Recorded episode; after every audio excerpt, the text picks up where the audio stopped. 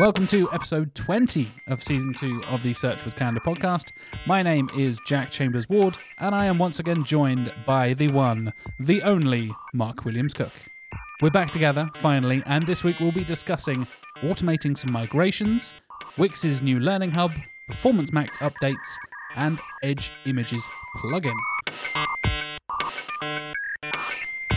Search with Candour is supported by Sistrix, the SEO's toolbox. Go to sistrix.com slash SWC if you want to check out some of their fantastic free tools, such as their Instagram hashtag generator, Google Update Tracker, hreflang validator, or if you want to track your site's visibility index. That's sistrix.com slash SWC for free SEO tools and sistrix.com slash trends to sign up for the TrendWatch newsletter, which we'll actually be talking about later on in the show. We're back. Welcome back. Thank you. You've been off for a month, I think. yeah. Is that the longest you've ever taken off of the podcast? It is. I'm glad you're here. I, I just want to say in the intro there, you really like build up my name yeah. there, but I think actually we should be doing the same to you because our astute listeners may have realized Jack has joined the double barrel surname I club. I have. So congratulations. Thank you very much. I am now officially Jack Chambers Ward. I am now a married man. Nice. Got the ring to prove it. I think it just adds an extra air of sophistication that we're now both double barreled. It did worry me that the listeners might think I'm just copying you, trying to be like, oh, yeah, I want to be cool and host the podcast as well with Mark Williams Cook, Jack Chambers Ward, and just be like, yeah. That would be an interesting reason to propose to your Considering I proposed to my partner long before I ever met you. Ah, so you're saying it's the long game. Gotcha. Yeah, it's a long game. Yeah, yeah, yeah. anyway, So we had that discussion of double barreling. I was like, oh, perfect. I'll be just like Mark. I can apply for a job. That's how I get the job at Candour, right? We're going to talk about automating migrations. So migrations, which um, I think they're kind of a love and hate 'em thing from SEO point of view. Lots of people love diving in, getting involved in a migration. Tends to be kind of the more technical people. Uh, some people, um, it just feel fills them with fear and dread, and I can understand why because sometimes even the most carefully run migrations can go wrong. Yeah, we've covered it a couple of times on the show for a, a variety of reasons, including what we talked about with the Primark updates and stuff like that, and even talking about people migrating from one CMS to another and things like that. There are a variety of different ways you can migrate your site, but yeah, I think even done incredibly well by very experienced developers and SEOs, something will go wrong at some point, and there is always going to be snags along the way. So I think it's interesting coming up with this topic we're going to talk about with bringing some automation to that and maybe taking the pressure off a little bit from some of the people actually doing the nitty gritty work around migrations. Yeah, the whole section we end up doing when we look at visibility uh, scores on things like Sistrix is normally the game of wow, what did they mess up in their migration? Yeah. That's what that's what it boils down It's, to. it's the winners and losers stuff. It's always like, oh, they migrated their site and they've dropped off the face of the planet. Oh, they updated their directory and migrated their, they got a new CDN or whatever it is. Everything's dropped off the face of the earth. So as Jack said, uh, automation can be super helpful, as we know from a lot of different aspects of SEO, um, from time saving to um, reducing human error, which is always obviously a risk. And I saw a very cool chap called Daniel Emery, who's the head of SEO at PWD, post on LinkedIn about a Google Colab script. So Google Colab being basically an online place that you can uh, execute code, so you don't need to worry about kind of having all the packages and everything locally. And it's a tool to help you match up URLs for redirects. So this is normally the most laborious task when it comes to redirecting, especially large websites, migrating them, which is okay, well, this product or this article is being maybe recategorized and it's going here because of course migrations can be a good time to do a content audit and decide how if you want to change categorization over. And that can become then a tricky task where if the url change is not uniform i.e okay well our articles aren't just you know changing url structure slightly they are being recategorized then you have the very laborious task of matching up okay this article is now here this one is now here. And of course you can build this into various workflows so you can instruct maybe the client as they move over content to try and keep a record of where where things go. But that process is, uh, from experience, very open to human failure. So what this tool is is as I said, it's a Python script, or as I said, it's on Google Colab. I didn't say it was a Python script, but it is a Python script that uses TF-IDF, which is text frequency inverse document frequency, to compare the similarity of two sets of URLs in CSV files. So you will essentially do a screaming frog crawl of your current live website and then a crawl of your staging version of the site and what this tool will do when you upload those CV, uh, CSVs is output a list of matched URLs by their similarity, and it will give you a precision recall curve that visualizes the accuracy of the results. So what this is going to essentially do is say, well, I've looked at the um, the text on this page, and I'm 99.9% sure it's the same as this URL and this will go down and basically save you a lot of time because if you've got this high degree of confidence that they're matched, you can pretty much take it for granted and you just need to work from kind of the bottom up where um, the match isn't as close. Exactly. I think that's the key part there as well. There is still some manual work in here. This is not automating the entire process. And I think that's a positive personally because just leaving everything to, oh, yeah, it's like 60% sure and it just redirects it automatically is maybe not a great idea. It's almost a coin flip. exactly. Yeah, yeah.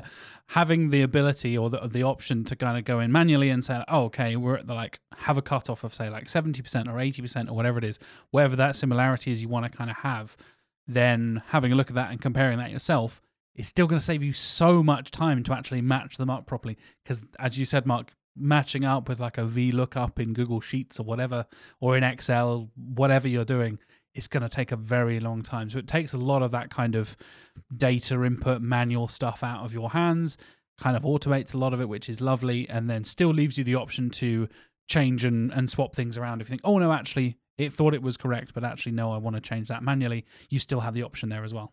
I think it, it's important to remember that the purpose of a lot of these tools is actually just time saving. Yeah. Um, I think that's true for a lot of. Not enough people realize that about so many of the tools we use as SEOs. You could go out and do a bunch of this stuff yourself and list all your URLs, but you have something like Screaming Frog or using SEMrush or Sistrix who sponsor this show. Like, there's so much of that stuff you could do that will take you days and days to gather all the data, or you can just get a tool to do it much, much quicker. exactly. I, I had this exact conversation with someone yesterday. They were they were asking me about um, how AlsoAsked is different from a tool that they were using already. Um, and I was pointing out that, that, actually they're very similar. It's just that AlsoAsked is way quicker mm. at returning the data. And they were kind of like, well, it you know it already it well I can already do that. And I was pointing out to them, well, you don't even need that tool because you can just go and look manually at all the people who are yeah. And the reason you're using that tool is just because it saves you time. So this one saves you even more. Do you want to Google a hundred different things, look at each SERP individually, copy and paste each PAA exactly. A similar thing I was talking with when I had Andy Chadwick on the show last week, talking about how Keyword Insights and how him and his uh, business partner Saganthan have talked about how they've built Keyword Insights to specifically be faster than its competitors. You can chuck in a hundred thousand keywords into Keyword Insights, and it will come out in a matter of hours. Whereas some other tools, or if you're doing like if you're trying to cluster things manually, that could take you days and days of sitting there in a spreadsheet, head down, scribbling about, trying to hope, you know, you're getting the clusters right and, and building them all together. So yeah, I think that's totally right. And that's the right approach to a lot of tools is is thinking about it that way. And oh, it's going to save me a lot of time, but it's not going to give you the final answer necessarily. It's not going to give you that 100% guaranteed success rate, but it gets you enough of the way there that you still have that, you know, bringing your expertise as an SEO, as a digital marketer to come in and be like, okay, yeah, this is the last bit I need to do to kind of finish things off. So we'll post a link to that tool on the show notes. As always, they'll be at search.withcandour.co.uk.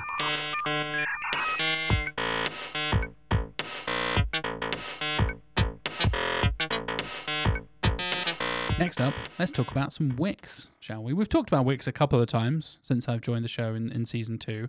And as as has been the discussion of the SEO community, they've done a really amazing job of kind of being the black sheep of the SEO CMS community a few years ago to now being really kind of groundbreaking and pushing things in a really positive direction. Well done, Mordy. Yeah. well done, Mordy, and the SEO team over at Wix. I know you guys have been been doing that really consciously, and I think I speak for a lot of SEOs who work on Wix sites. Thank you for doing that. And they've actually expanded their SEO offering even more into the Wix Learning Hub.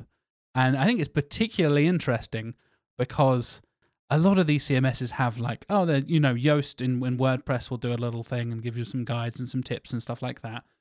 But this is kind of really in depth, really well written, interesting guidelines and, and, and a full kind of knowledge course essentially for using Wix for SEO. And like I said, I own a couple of sites I use Wix for for some of my other podcasts and some of my other projects, and I've been using Wix tools and the SEO elements of Wix for a couple of years now.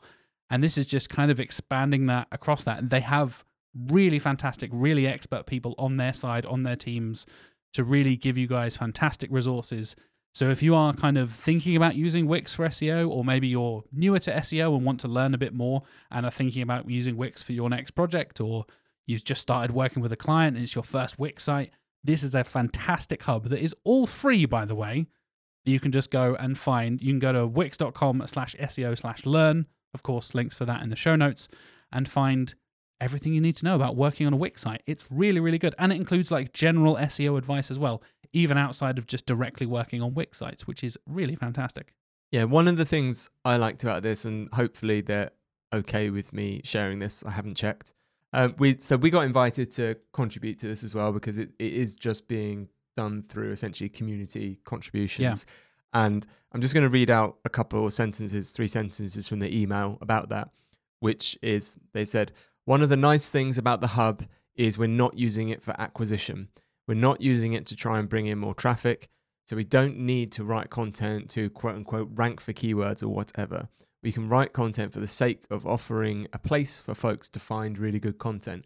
And I think that's firstly so important and goes along, you know, I kind of joked there about Mordy, you know, going back to Wix and stuff, but the interactions I've had with them haven't just been kind of like honeyed words to the SEO community. Yeah. They've they've made objective changes and Really made their conscious efforts. Yeah, better. absolutely. Yeah, and the thing I like about this is there is, you know, quite a lot of well, there is a lot of content about SEO out there, and a lot of it is by You and- know- and a lot of bad SEO content out there is, as well. yeah.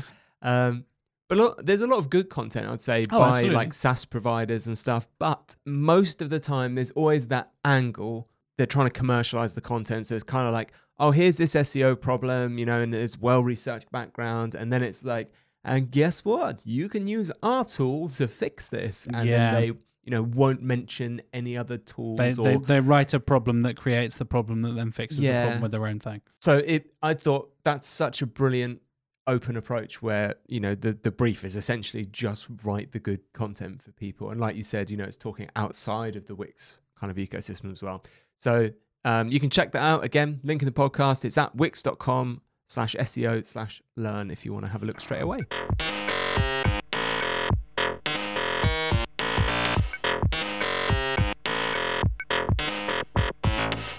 So as I mentioned at the top of the show, we've got Trend Watch May 22. May 22? As I mentioned at the top of the show, we have Trend Watch from our friends over at Sistrix. That is the Trend Watch for May 2022 to talk about this week. And there's some interesting stuff, very interesting trends. Some uh, for the perhaps the younger listeners out there, some for some of the older listeners out there. We're covering all bases here on Trend Watch. Uh, thanks to Nicole Scott over at Sistrix, who has compiled this fantastic data for us. Mark, there's one close to your heart we're going to kick things off with. As a dad, as a man who makes mm. terrible jokes, dad jokes are on the rise. and as someone who you just looked at when you said older people, for those obviously nobody can see us, but as Jack said, older people, he just looked at me. Don't know if it was subconscious or not, but I still took offense. yeah, dad jokes are on the rise. That made me happy because I love a good dad joke. It makes sense. You're- Yeah, You're, a dad. I think it's I, part of your brand. I think I secretly liked them before I was a dad. Ah, you you finally like embraced the dark side and and I mean, our, our Instagram actually follows an account called uh, Dad Says Jokes. I don't know if you've seen this, and you know, Can you tell Mark runs the Instagram, ladies it's, you know, it's not really on brand or anything like that. I just like seeing dad jokes, and you know, some of them, some of them are really good. You know, I'd let, let me let me read you one. Oh, I thank like you so much. one. Just saw a real idiot on the treadmill at the gym. He put a water bottle in the Pringles holder. And my personal favourite, I met my wife on Tinder. That was awkward. Oh, brother, this guy stinks! Which is true. Which is which is true. You did so meet it, your wife on Tinder. So it's got levels for me as well. That's deep, man. yeah. That's layers, I- right? I there. love this Like an onion, like an ogre. I love this again. I mean, so yeah, the the more people are searching for uh, dad jokes. Why is that? More people are becoming dads. Yeah, that's what I was going to say. I was hoping you wouldn't have an answer, and I was going to be like, "Well, population growth. Maybe more people are coming out. I don't know if they are. All That'd the, all the pandemic babies finally coming around, and yeah, Yeah. Was, and I've noticed that now being a man in my thirties myself, being a married man as well. I've noticed there's been a trend of a lot of my friends having kids and stuff. But yeah, I and- like. I like to think though that, like you say, all these baby, the pandemic babies are being born, and there's all these dads like, there's a million things you need to know when you have a baby, and they're all like, "Oh, better start googling some dad jokes." So we actually have a couple of recommendations. If you would like more dad jokes in your life, you can, of course, find the hashtag dad joke, which is one of the most consistently popular and trending hashtags on the entirety of Twitter. Represent. Yeah. And of course, I'm sure there's something very near and dear to your heart, Mark. The subreddit r slash dad jokes. Never seen it. Really? Never I seen don't, as a Redditor and a man connoisseur of dad jokes, I don't believe you. Never seen it. We'll, Can't give my we'll, sources away. we'll, find, we'll find out that you created r slash dad jokes like 15 years ago. That'd be like a magician letting you into the magic circle if I told you I knew about Yeah. dad jokes on Reddit. Like that TV show from the 90s that was like, learn the magician's secrets. I They actually kick you out of the magic circle. Yeah, you know yeah, that? yeah, yeah. That, that guy got like whatever disbarred the equivalent of that is for magicians. Yes. yeah. but yes, unbelievably, dad jokes are on the rise. There was a little bit of a dip. We were back on the rise again. And overall, over the last couple of years, there is an upward trend for dad jokes. So, yeah, r slash dad jokes has nearly six million subscribers on Reddit. A rich niche. But we actually end with a lovely little dad joke from Sistrix here as well. What do you call a fish wearing a bow tie? Um, I don't know. Sophisticated.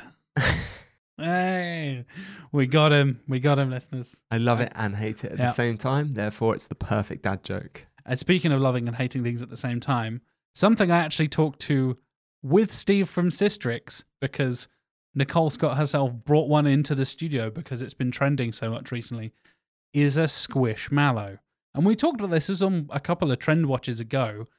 We talked about this and we had no idea what was going on. But turns out it's a huge thing on TikTok because Mark and I are in our 30s. We don't know what TikTok is and how that works. So, yeah, it's a little like plushy, squishy thing that looks like an axolotl, uh, one of those like little aquatic creatures with the with the fins and stuff. But they've now that was kind of the original one, and that has kind of branched out to many other animals and characters and all kinds of stuff. It's basically this big, cuddly, plushy, kind of chibi style, if you know that kind of artwork. Uh, the kind of cutesy, kawaii Japanese style. Everything's very like round and squishy. And yeah, it's become really, really popular on TikTok, and people are using it to like describe their mood and in- including it in their videos and dances and stuff. So yeah, squishmallows are a big thing. So I just Googled it and looked at images. So if you're of the older generation like me, um, it essentially just looks like a fluffy version of a Tamagotchi Kind of, yeah. mixed with Kirby. Yes, it's very Kirby. If you know the Nintendo character Kirby, that is, uh, yeah, very much, very much a similar kind of thing. Uh, interestingly, we actually touch on um, the guys from Sistrix also talk about if anyone is old enough that's reading this to have lived through the rise and fall of the Beanie Babies, you should find this story familiar. It's kind of TikTok's Beanie Babies, and I wonder how quickly it will. Uh, a lot of people doing the whole like, oh yeah, I've got this limited edition Squishmallow. Do you remember when Beanie Babies were the hot thing and everybody's like, yeah, I'm going to have loads of, make loads of money for my limited edition Beanie Babies. And then, Yeah, I think my mum actually had some Beanie Babies. I was never sold on it. No, no. I remember them being a big thing for like never actually getting into it myself. Yeah. I, I have. I assume I'll do the same thing and never actually get into Squishmallows either. But There's still time for NFT be- Beanie Babies. an NFT Squishmallow. We'll have to check out the trend data on that. We'll come back to you next week with the trend data of NFT Squishmallow because God knows that's going to be a mess. And sticking with things trending for the younger generation, I actually mentioned this in the studio earlier, and a couple of the younger members of our team here at Candour, their eyes lit up at the thought of us talking about the one and only Doja Cat. Something I assume Mark hadn't heard of until about half an hour ago. You are correct. she has songs about being a cow. And again, she's incredibly popular on TikTok. Once again, TikTok dominates the trends. Essentially, she's an American rapper and has gathered a lot of traction on YouTube and TikTok, even working with other, you know, female rappers and American rappers like Nicki Minaj and people like that. And is kind of defining the young female rapper and internet culture kind of thing and just doing weird stuff to become viral. And it really seems to be working for her. She even then kind of trended once again when she talked about quitting music on Twitter the other day, like a few weeks ago, and then got nominated for a bunch of Grammys, and the interest spiked again. She is very popular and kind of driven by TikTok once again. TikTok dominates the trends. And I know uh, my wife and, and, like I said, a few members of the, the team here at Candour were very interested and offered to come in and be like Doja Cat experts for us. But uh, yeah, I, d- I don't know. I've heard a couple of her songs, but I don't know much about her. All I have to say about that is I used to be with it, but then they changed what it was. And now what I'm with isn't it anymore. And what's it seems weird and scary. And it'll happen to you too. Thanks, Grandpa Simpson. yeah. So squish from Squishmallows to Doja Cat and all the way back round to dad jokes. You can find all that and more. There are multiple extra trends to be digging into on the Trendwatch newsletter. So you can go to sistrix.com slash trends and find the blog posts for the each monthly Trendwatch there. Or you can sign up for the newsletter, and I highly recommend you do that because you get it straight to your inbox as soon as it's released. So yeah, highly recommend you go and check that out. Go to the website sistrix.com slash trends and sign up for the newsletter there to get all these lovely trends delivered straight to you.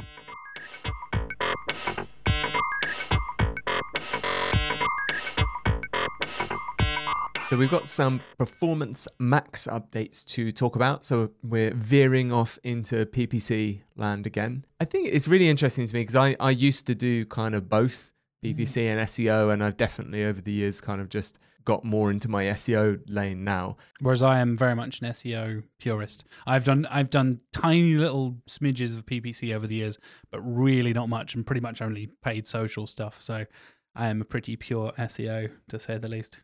I saw a discussion, uh, it's actually today on Twitter about some people didn't know that the Google keyword tool uh, gives you different monthly search volume results based on whether you are actively spending money on your Google oh, ads yeah, before. Because if you don't, it gives you like the range, doesn't it? It does like 100 to 10,000 or whatever. It's like, oh, that doesn't. Yeah, like a Yeah. ridiculous range, Yeah. or like 10k to 100k per month. So, and then the actual, if you actually are spending money, it's like, yeah, it's 720.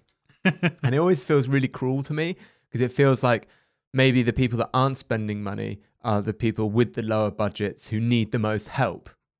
And Google's like, yeah, yeah, Yeah. it's between 10,000, 100,000 million or something. I mean, we talked about it a lot. Google wanted you to spend that money so they could make that money. So. And then you spend some money, and Google's like, "Yeah, no, mate, it's seven twenty. yeah, I knew it all along. I was, I was just being difficult." So anyway, uh, there was a, a few people that didn't know that who work in SEO, and it just sort of highlighted to me there's fairly big things that happen within PPC that maybe we're not aware of. So I do like to cover the bigger stuff that's happening in PPC as well. I think naturally we mainly talk about SEO. yeah. Um, it's something when we had uh, Rob, our senior PPC specialist, on in the last episode quite a lot that we spoke about that a lot of the PPC updates that happen happen without fanfare.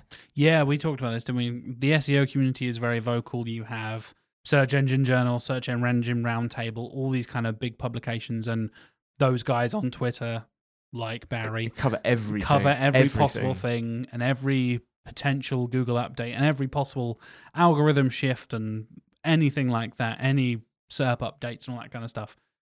Yeah, with PPC, a lot of it will change, and I only find out because one of our PPC team here will go, "Hey, have you guys seen this on Slack?" And I'll be like, "No, why would I have seen that?" It's like, well, that just changed, and it fundamentally changes how all this thing works. It's like, oh, okay, you now have to spend three times as much money, and you don't have a choice. I'm like, that sounds illegal. It's like, nope, that's just how Google Ads works now. Yeah, that's the flavor of the uh, the updates. Pretty much.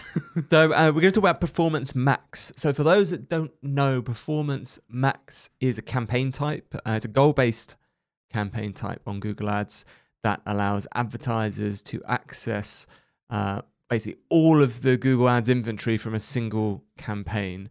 So it's designed to complement the keyword-based search campaigns, but essentially with this one campaign, you can run ads across all of Google's channels. So YouTube, uh, display, search as well, discover, Gmail, maps, everything. It's very unceremoniously veering us towards the hey, just give us some money and we'll do everything. Don't Yeah. even tell us where you want to advertise. We'll just do it. we'll decide it for you. Yeah. So we- we're running a few Performance Max campaigns now uh, for clients as A/B tests against other types of performance campaigns and manual campaigns because you know it's good to know what does actually work and what works for some people won't work for another. So Google says um, to finish off kind of the intro for Performance Max. Performance Max helps you drive performance based on your specific conversion goals, delivering more conversions and value by optimizing performance in real time and across channels using smart bidding. Performance Max combines Google's automation technologies across bidding, budget optimization, audiences, creatives, attribution, and more.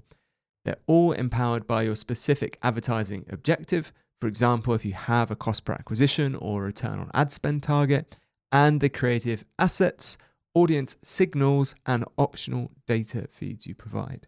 So it really is a chuck all the data you've got at us, you know, uh, audience data, be as specific as you can be with what you want to get out the end, and we will pull the levers and see what comes out the Yeah, other end I mean, for you. We've talked about automation earlier on in the episode. We talk about it so much in SEO. It is a huge thing that is becoming a controversial subject in PPC as well. I know a lot of our PPC guys are kind of bouncing up against it, and Google is insisting, like, no, no, no, automate this thing. And Performance Max is a big part of that. They're really kind of driving a lot of the ad spend towards this kind of campaign rather than the manual things. And you're totally right, Mark. A lot of people, a lot of experienced PPC people are now running them in parallel, comparing the results, running some A/B testing. I think that's kind of key at this stage, right? Before before Google doesn't give you a choice. yeah, and you know, honestly, I think long term, these kind of campaigns will give better results Mm. for advertisers. There are all kinds of ethical issues, and you know, the not having the transparency of where the money's going. Um, and it, certainly, I can fully understand why, if you've spent a decade, you know, driving in manual, flying in manual, and then suddenly someone's like, "Hey, let's switch the autopilot on," um, you're going to feel out of control. Um, and we are still in this in this choppy period of they're trying to get us to use it, but it's not certainly certainly not in all cases uh, working well. You know, so it's kind of like put the autopilot on. Yeah, it kind of crashed last time, but it'll be probably fine this time. You know, and we're responsible for to clients at the end of the day. Yeah, right? So it- it's kind of like you're, you know, you're accountable, but you're making Google responsible. So it's a Yeah. difficult position to be in. Definitely. So there are a few updates to Performance Max. There's, there's several, um, and I've just picked out um, a couple that I found um, interesting. So in-store goals. So Performance Max has been focused kind of on online performance, but now Performance Max campaigns will have the ability to optimize towards store sales goals. And so this means driving more in-store sales. Actual footfall to Yes, your brick and mortar stores. Exactly, visits, local actions. Um, so these are additions that are going to give you know if you've got a physical presence, bricks and mortar business, a reason to test out these performance uh, max campaigns in your account. That's account. very interesting. Again, Steve and I kind of talked about this when we were talking about the Primark website. I know we always talk about the Primark website because it's it's still fascinating and weird, and having an online presence that then tries to drive footfall is always interesting to me. I'm always fascinated by how that works for different businesses. So I'm very intrigued to see you know how successful this can be for the businesses that rely on that you know in person local visitors all that kind of stuff and actually being able to harness the power of google ads and stuff like that and bring that into a a, a way to kind of build on your traf- foot literal foot traffic rather than website traffic Yeah, right. They've they've, they've launched um at well they're launching at the same time uh, what are called burst campaigns. So this burst feature works with the in-store goals in Performance Max campaigns, um, and it essentially allows you to set like a time frame to hit the goals.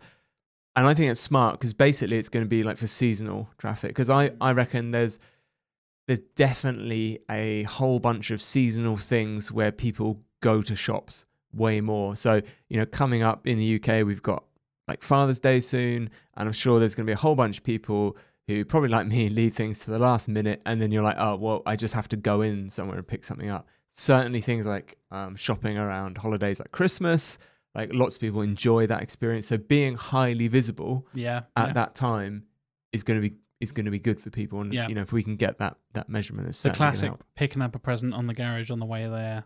Oh God, I need to frantically write the card in the back of my car. Speaking not from experience. and lastly, uh, I wanted to talk about Performance Max for hotels. So this is another um, Performance Max campaign update that's scheduled in for the second half of 2022, so a bit later. And it's the addition of hotel advertising specifically. This expansion is going to allow hotels to leverage Performance Max to promote properties across Google channels, including property specific queries on search. The hotel implementation in Performance Max will feature pre populated asset groups for all hotel properties, and the images, descriptions, and videos will be auto generated. Advertisers will have the ability, though, to review and edit these as well. So, again, more automation. That bit about Performance Max for hotels came from um, a search engine land article that we'll link to. So, they've covered um, seven updates that are coming to Performance Max. These were the three that interested me the most. I think it's super interesting that they're now kind of refocusing on the whole offline bricks and mortar side of things. Of course, one of the updates that they'll cover is more automated suggestions that they want you to apply, which again, always a little bit skeptical going in, but yeah, some important updates coming to PMAX. You can check it out on the notes at search.withcandour.co.uk.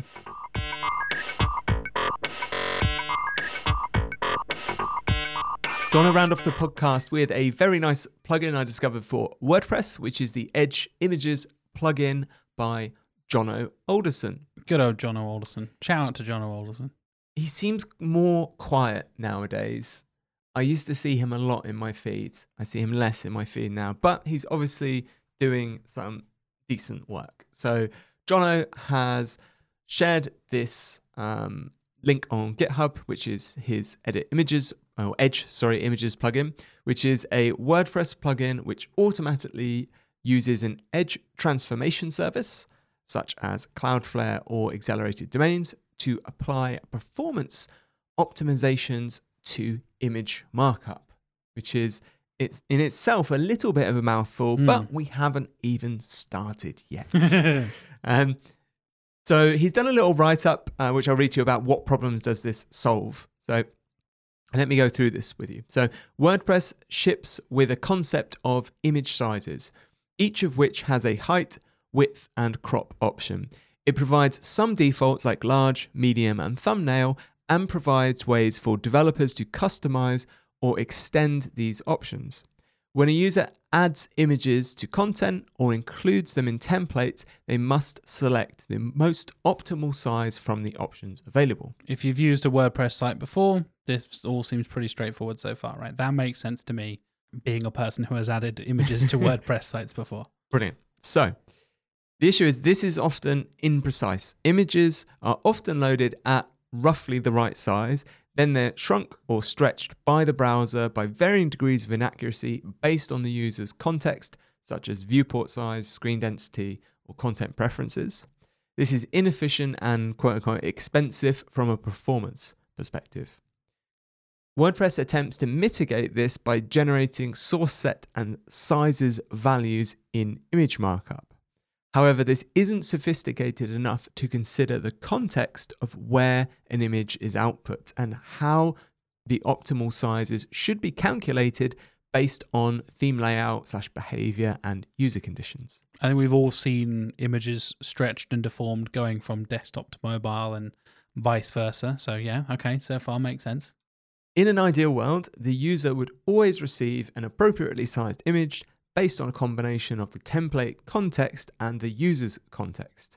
That's far more flexibility than WordPress currently supports. This plugin solves these problems by 1. Allowing users slash developers to specify more sophisticated sizes and source set logic for each image based on its optimal template behavior. And 2. Providing a large number of quote unquote interstitial source set values that are generated via an edge provider in order to avoid storage and generation overheads. Nice.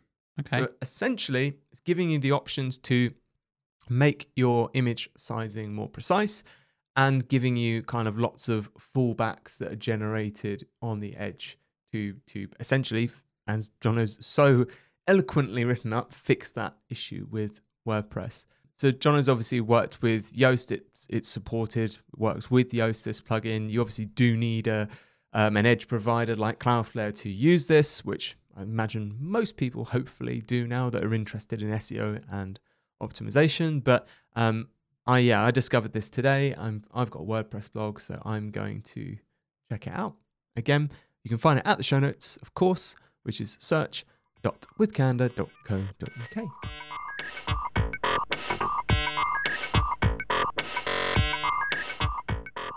Uh, That's all we've got time for this week. We'll be back next week, Monday, the 6th of June. But until then, thank you very much for listening and have a lovely, lovely week.